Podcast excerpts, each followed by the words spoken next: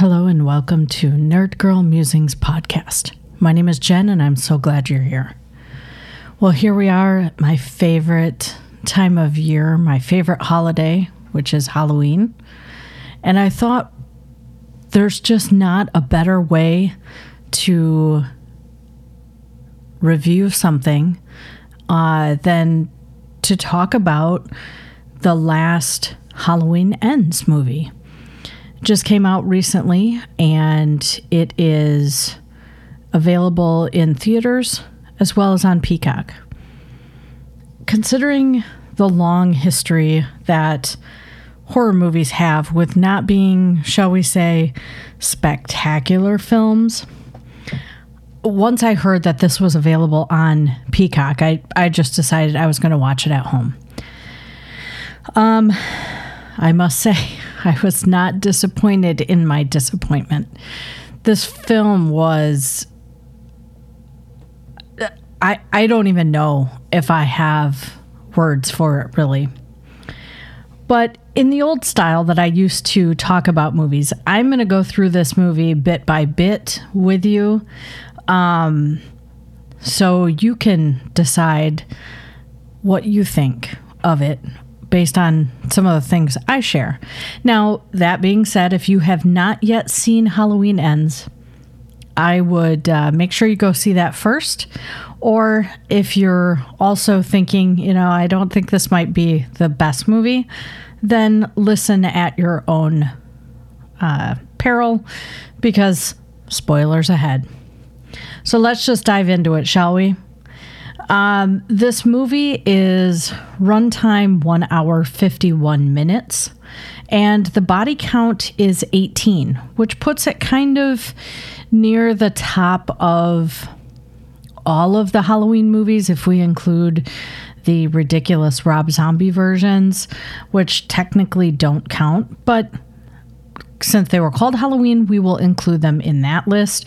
Uh, for reference, the very first Halloween had a kill count of six. And in my opinion, is kind of the gold standard for uh, what that movie should be like. It was in the same theme as uh, like Jaws, where more of the movie was not in the actual horror of the kills. It was that suspense. It was that peeking around a corner, looking through a lens where you could see what was going to happen, but not being able to tell that individual on screen, duck, watch out, here they come. That is what truly made the great horror films. This movie uh, is falls a little short of that. Uh, it runs one hour 51 minutes, and it actually takes us around 41 minutes to even see Michael. Um, I was watching a video or a, an interview with Jamie Lee Curtis, and she said that she considers Michael Myers to be like Voldemort, where it's he who shall not be named, which I think is an interesting um, comparison. I don't see them as similar. Yes, Voldemort was evil and um, a horrible person, but Michael Myers not on the same not on the same track there. So this movie takes place 4 years after Halloween Kills, which if I'm being honest with you, I don't even remember the movie. That's kind of how bad that one was. Um, the Halloween that they came out with previous to that, though, it uh, had rave reviews. People were really excited about continuing and completing this story. Um, but I think we kind of fell short after that initial movie. Um, so the opening credits, it really felt like it was a throwback to the original. I I love the big blocky lettering. The font was the same as in the previous movies. The um, the pumpkin, just just the way it was all played out. It was very reminiscent of those early Halloween movies, and the score, as usual, absolutely fantastic. Um, the producer has said that uh, this will not be the last movie in the franchise. Now, it is the last movie of this particular particular producer group, um, and so they've kind of closed the chapter on Laurie Strode, and I, I don't know where they go from here because I think things were pretty final in this movie, but as I'll talk about in a little bit. Um, it kind of feels like Child's Play, the movie, that is, uh, in that they say it's the end, it seems like it's the end, but they always find a way to take that nobody's getting out of this ending and turning it into here's another one. Um, so in the beginning, we uh, we see Laurie Strode. Uh, she's talking, and it's got cuts from the previous movie, um, kind of catching you up. Um, she's bought a home, and she isn't hiding anymore. Uh, and I should actually back up. That that isn't a fair opening. So the opening truly is um, Corey, a young man that's showing up to babysit on Halloween at short notice, so the parents can go off to a party. Um, in in this scene, we learn that Corey is here to babysit Jeremy, who, according to his mother, is afraid of the dark and wetting the bed at night. Mom said no TV and no more candy. Those were the only instructions, essentially. So, babysitters being babysitters, they decide to watch an old horror movie. Uh, I believe it was The Thing, if I recall correctly. And um, while they're watching it, uh, Corey says to Jeremy, you know, hey, if you're afraid, we can turn this off. And he said, well, I'm not afraid. And he goes, you should be the one that's afraid. After all, Michael Myers is still out there. He kills babysitters, not kids. And the kid turns a little nasty. He all of a sudden like flips a switch, and we see this very different boy than we saw just a few minutes ago interacting with his parents and being all excited about, hey, can we build this and can we do that? Um, and we hear, uh, so Corey walks away uh, to go look in the fridge, see what kind of food he can get. We hear a noise, and Corey goes to investigate and finds an overturned lamp and an open front door. And so right away, it's could somebody be stalking this babysitter? Because that's what they want us to think. And Corey can't find Jeremy anywhere. He's calling for him, checking closets, looking under the bed, looking everywhere. And as he's walking back through the kitchen, we notice, because we were paying attention initially, that the knife is missing from the cutting board. He hears screaming and runs upstairs. And the kid screams, Corey, help! So as he runs up the stairs, we see the knife on one of the steps. And he grabs the knife and continues on. And he walks into the attic. And you know what's coming. You know exactly what's coming. As soon as he gets in there far enough, the kid slams and locks the door. So then Corey kind of panics a little bit here and he's yelling and he's, you know, screaming, let me out. Um, and then we see the parents are pulling in the driveway. And so we know that time frame is getting close. The the folks are going to be in on this shortly. They'll be able to let him out, but Corey is panicking on the other side of the door. He's pounding on it, "Let me out. This isn't funny." As mom walks in the door, we hear, "I'm going to kill you, Jeremy," because of course we do.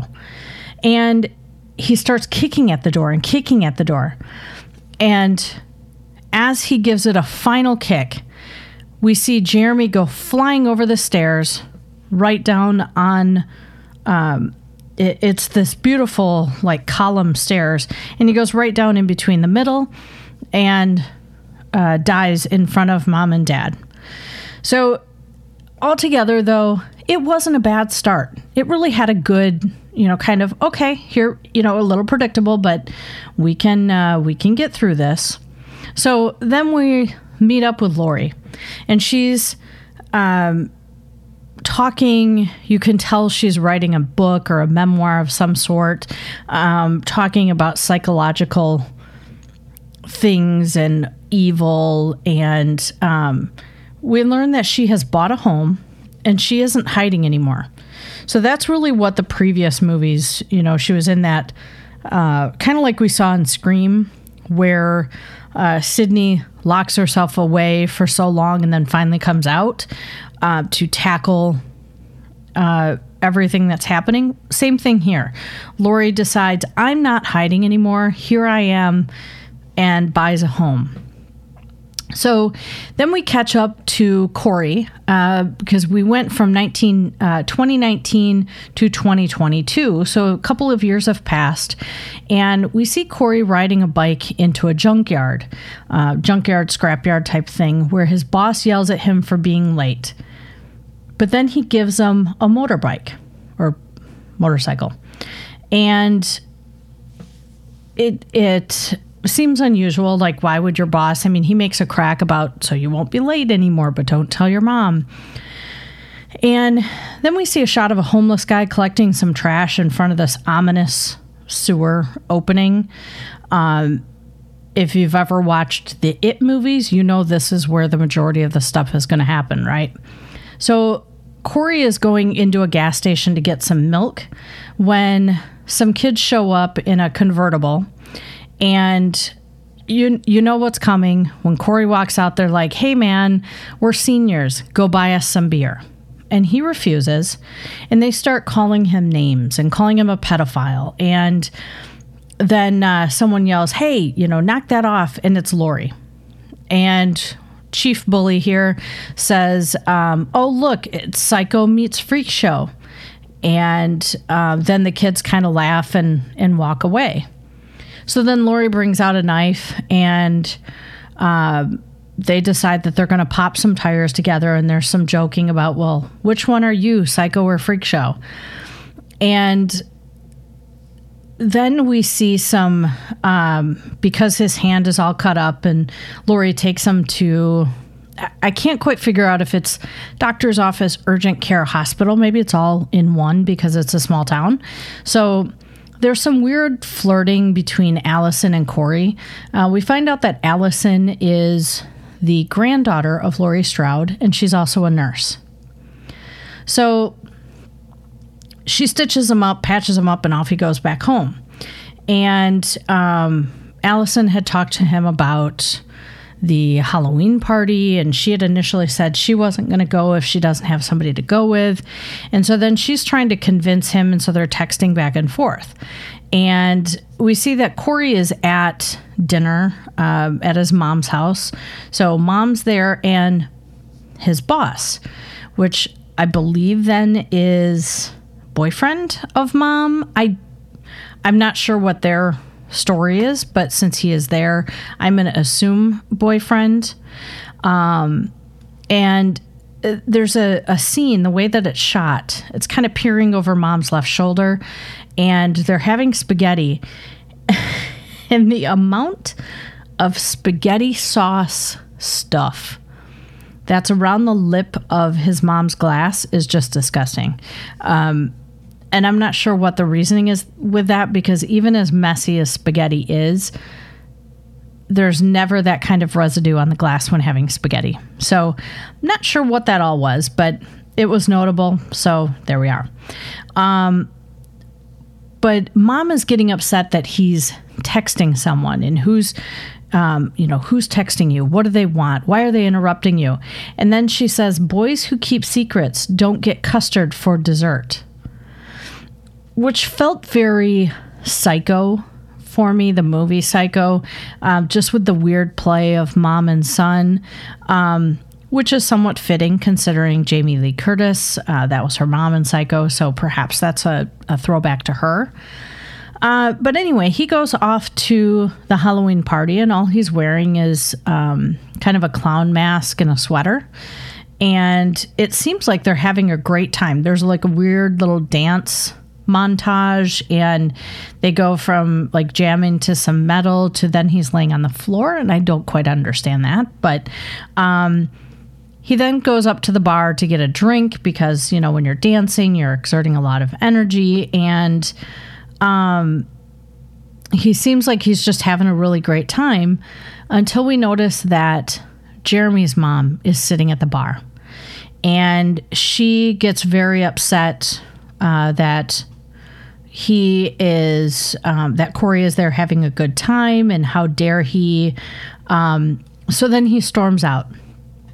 And they're kind of Allison and, and Corey are kind of yelling like where were you and how could you leave me like that when she, she didn't leave him he walked over to the bar so um, he storms off and again it felt very much like it so there's a scene on the bridge and the four assholes or the four bullies, as we'll call them, um, they, the, the, ones from the gas station, um, they pull up and start talking to him and. Um, eventually, there's like some pushing and shoving, and they break his glasses. And before you know it, um, Mullet Boy, which is how I will refer to him, um, and the jock toss him over the bridge. And the bridge isn't covered with water. It's it's just um, ground because we know that that's the sewer that was ominous a few minutes ago. So we're not quite sure what it is. Uh, we don't know if he's dead or injured, but that homeless man is watching. And of course, it, he's kind of pulled drug into the sewer. We can't see who is doing it. Again, feels very much like the movie It. And he, uh, you know, is just pulled in there. And of course, when he wakes up, it's like this cavern within the sewer. And Michael starts choking him. And they look eye to eye at, and there's this weird I don't even know how to describe it. Like, I can see everything in your eyes. I know the whole story of everything you've been through. And so suddenly Michael's like, Ooh, I have a BFF now. And um, it's just this really strange scene. I'm not quite sure the whole point of it. But um, they decide, you know, we're going to be we're going to be friends now and um, essentially murder apprentice is kind of what he's going to become. So as Corey starts leaving the sewer, it's now daytime, and the homeless man confronts him, and there's something about Michael Myers, and he pulls a knife, and they they scuffle a little bit, and sure enough, a couple stab stabs later, and homeless guy is dead, and Corey goes off. Um, it goes on for a little bit. Uh, there's a scene where Corey is like peeking around the bushes, and Laurie happens to look out her window. Very reminiscent of the Halloween, the early Halloween movies, because it's very much what Michael Myers did. Um, and Corey then shows up to take Allison to the home where Jeremy dies or died earlier and begins to tell her about what happened. So you know, there's this huge traumatic moment where he was getting ready to go off from college, and then his whole world changed. And so, of course, that's going to be something that's that bothers you, and you know, the town doesn't let you forget it. Um, and he walks her through the house, and here's what happened. And sure enough, on the floor, there's still a blood stain. Of course, there is. So then we show up to um, it, it, you know, it kind of jumps around for a little bit. So then there's the slimy cop that we meet. He keeps trying to hit on Allison and doesn't want to seem to take no for an answer. Like at one point, he pulls her over just to talk to her. And um, so when uh, Corey and Allison are out for I don't know, dinner after the whole let's revisit my past type of thing. Um, they get into this fight with the cop who then follows Corey and he leads him right to the sewer, which I mean, is this Michael Myers' home? Uh, and why was he there for what four years?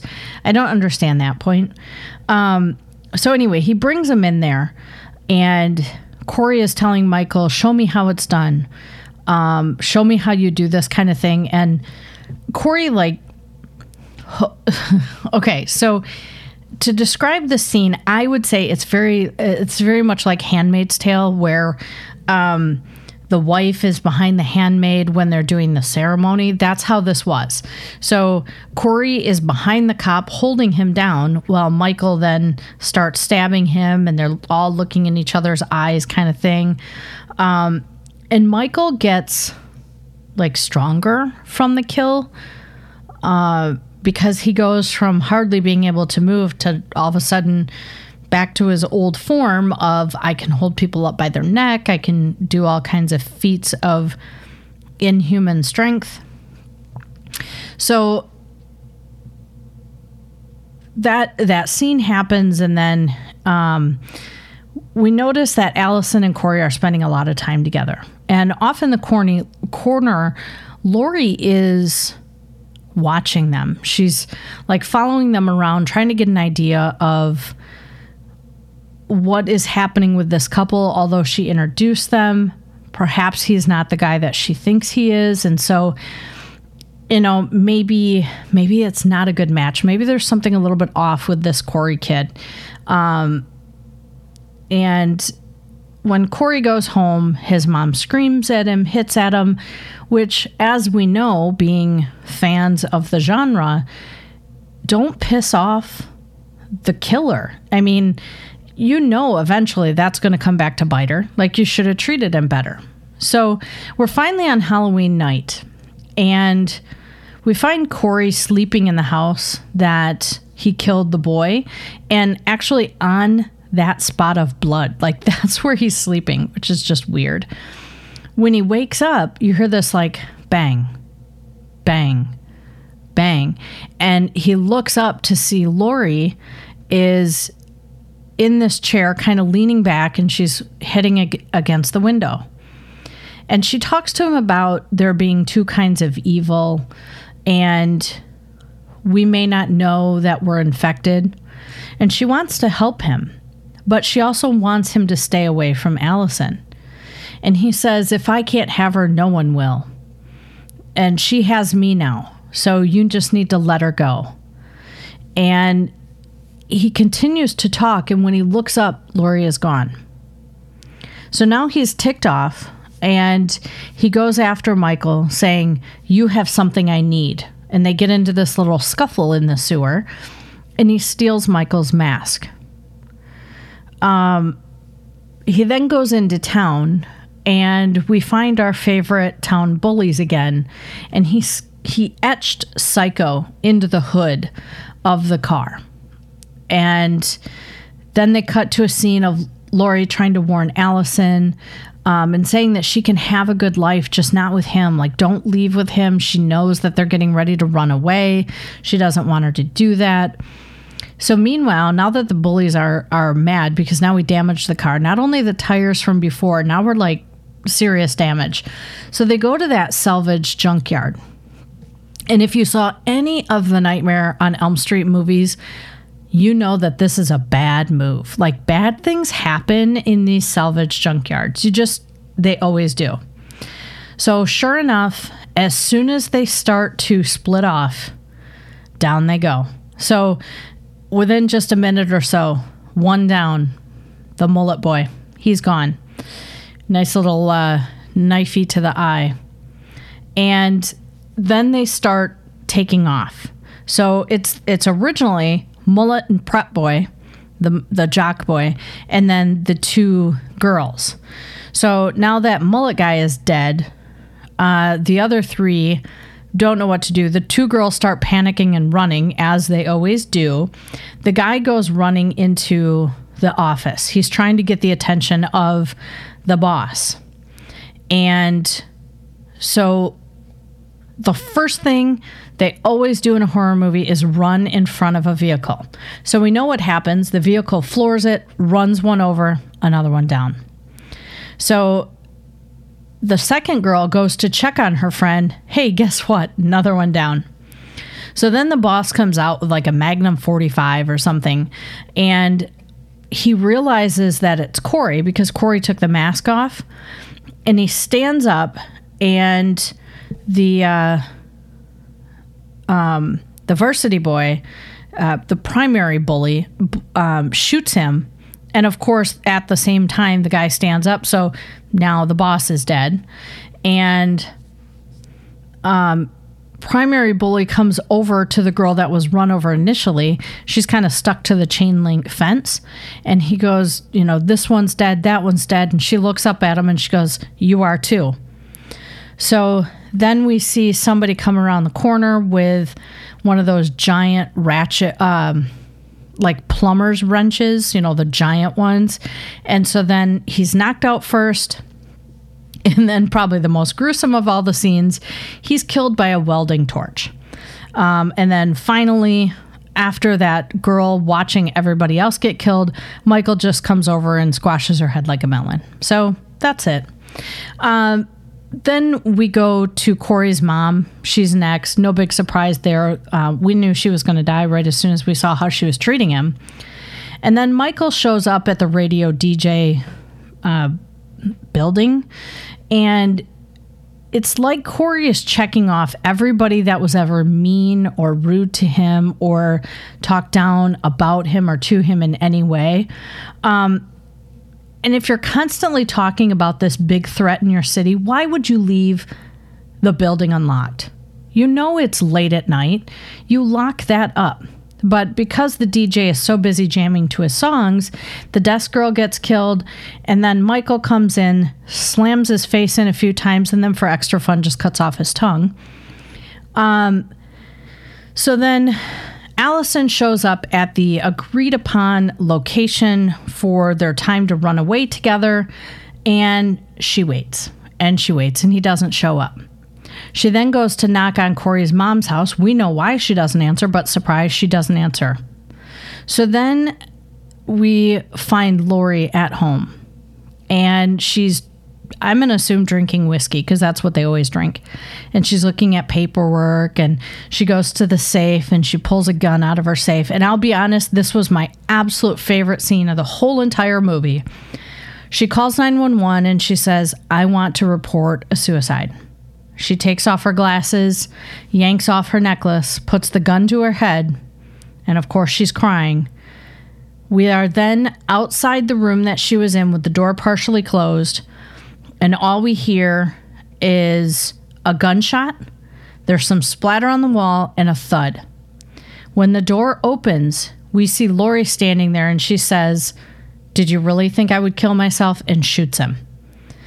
And of course, he goes flying over the ledge down to the ground, and she goes down there, and we learn that it's Corey with Michael's mask on and not Michael.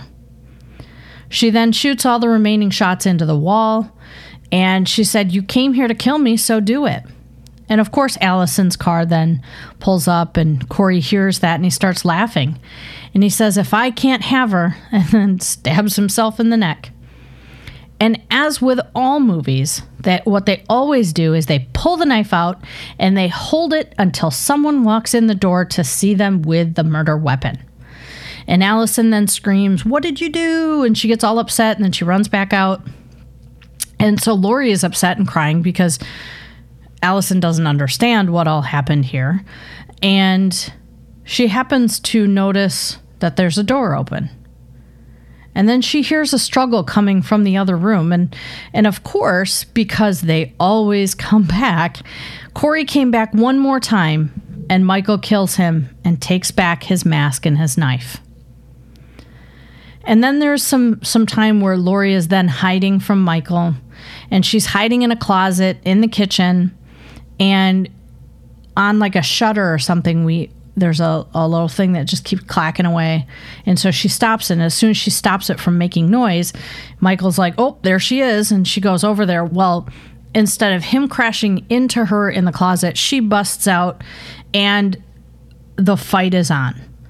Um, they fight for a bit here and i must say Laurie has learned a few things in her old age um, she did have a few knocks to the head, which I think would knock most people a little silly at this point. But, you know, uh, she keeps a, what is it from the old Energizer? Takes a licking and keeps on ticking. Um, he does try to shove her hand in the garbage disposal, which is an interesting moment there where they're kind of fighting back and forth. Um, and then there's a needle knit, uh, knitting needle. And as we know from years past, um, she had stabbed Michael with a knitting needle before. And so this time he shoves it, I think, in her ear. I'm not quite sure. It, it shoves into her somewhere on the side of her face. And she then gets this burst of strength and rams his hand um, and stabs it in a way that it's mounted into the counter because this isn't your regular counter. This is a giant cutting board counter. So we've got one hand there, and then she does a knife to the chest, a frying pan to the head, and then the other hand nails him also to the counter. So now he's got two arms. Um, and then she just pulls the fridge down. And for the record, if you have ever even tried to move your fridge, much much less pull it down, they're really heavy. So I call BS on that scene. There's no way she could pull that fridge down. But anyway, stabs him a bit more, and she takes off his mask.